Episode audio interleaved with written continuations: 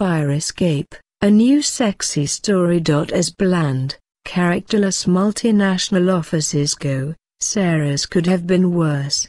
She had long ago learned to tune out the indistinct hum of printers, copiers, coffee percolators, ringing phones and stifled chatter. It had become white noise, almost therapeutic when she allowed herself the time to concentrate on it. But time was not something Sarah had much of anymore. Everything was urgent. Everything had a deadline. The office had become her life, and her life had become the office. Her routine was to wake up Monday, dress, eat, commute, work, return, wash, repeat.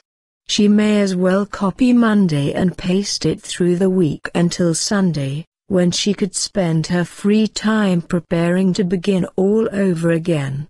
Sarah had lost her spark somewhere along the way, and she felt it a vague feeling that she was missing something essential.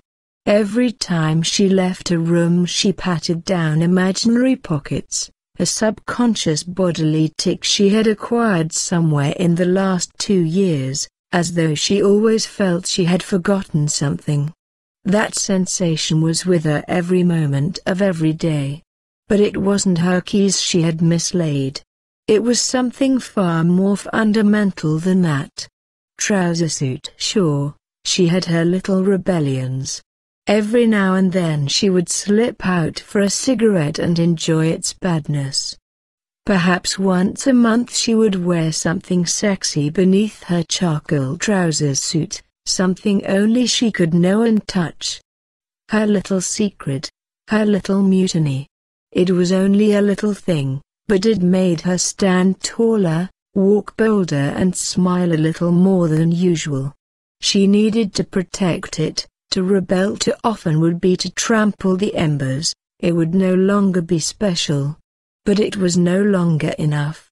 She had stopped counting the months since her last date, let alone her last fling. She wondered what had happened to her. She used to take risks. She used to be spontaneous. She was embarrassed that she had traded it all in for a t-shirt bra and a competitive wage. She wanted more than anything to reconnect with herself, and she knew it wouldn't happen unless she took a risk and made it happen. Today, though, she did feel special, and she would make it happen whatever the cost.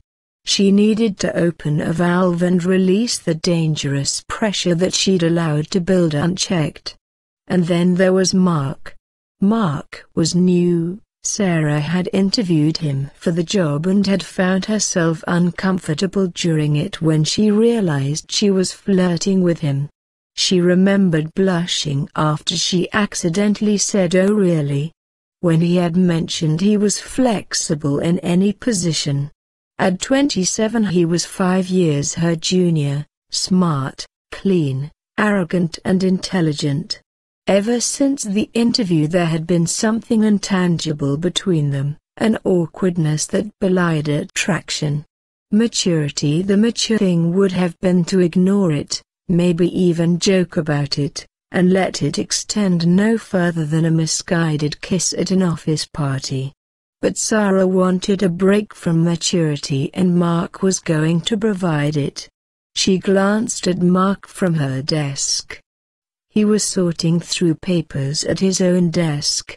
She brought up her instant messenger and began to type. Sarah says, Mark. There is an emergency in the office. Sarah watched. Mark read the message and his brow ruffled a little in confused alarm.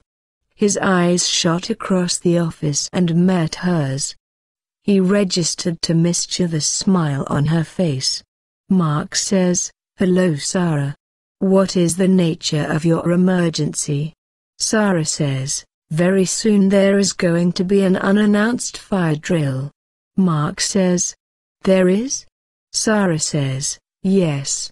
Everyone is going to leave. First.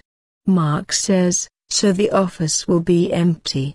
Sarah says, Two of us should stay behind to make sure everyone gets out safely. I just promoted you to assistant fire officer. Are you up to the task? Mark says, there's only one way to find out.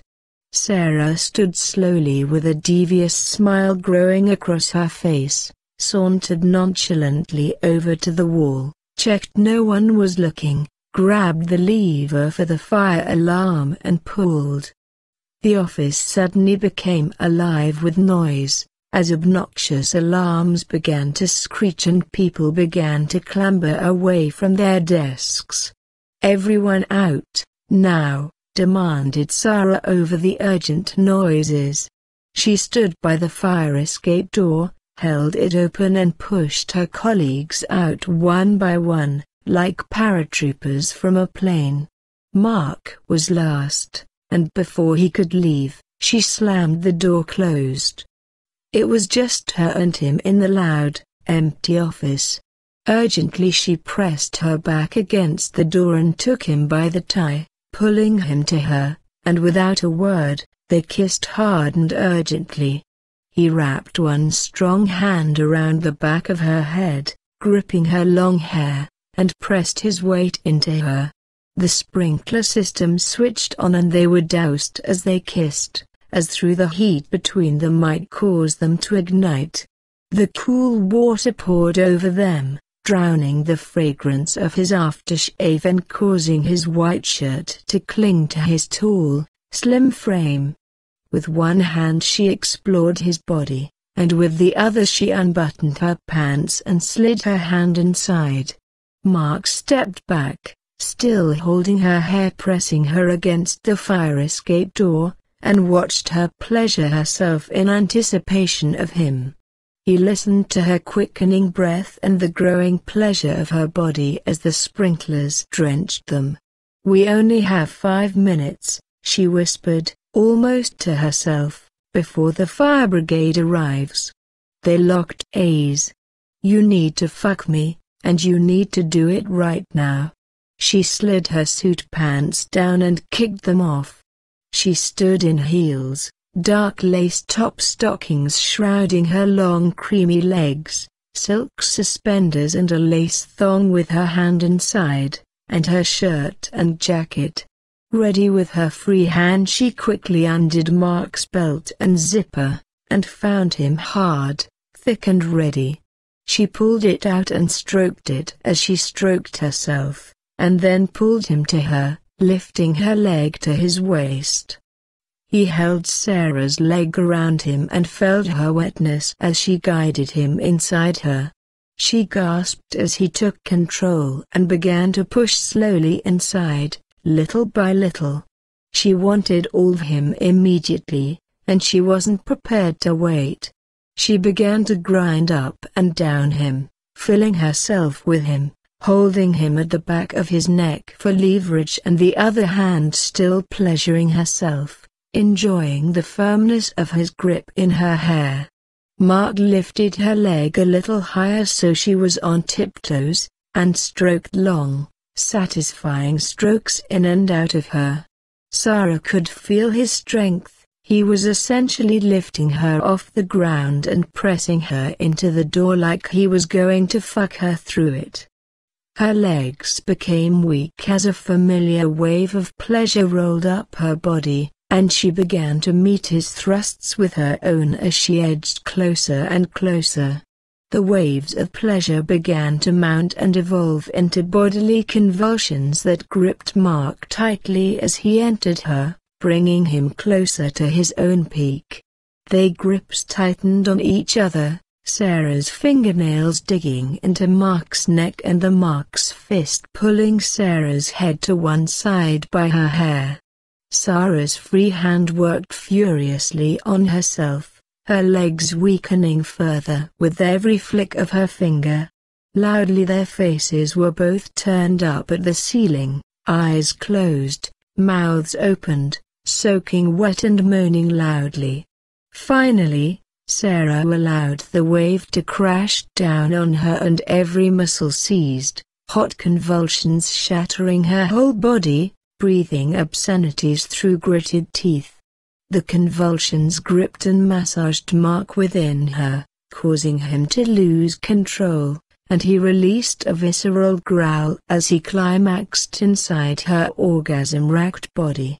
Exhausted, they slumped into each other smiling under the water still cascading over them, the sounds of the alarms returning as their senses rallied.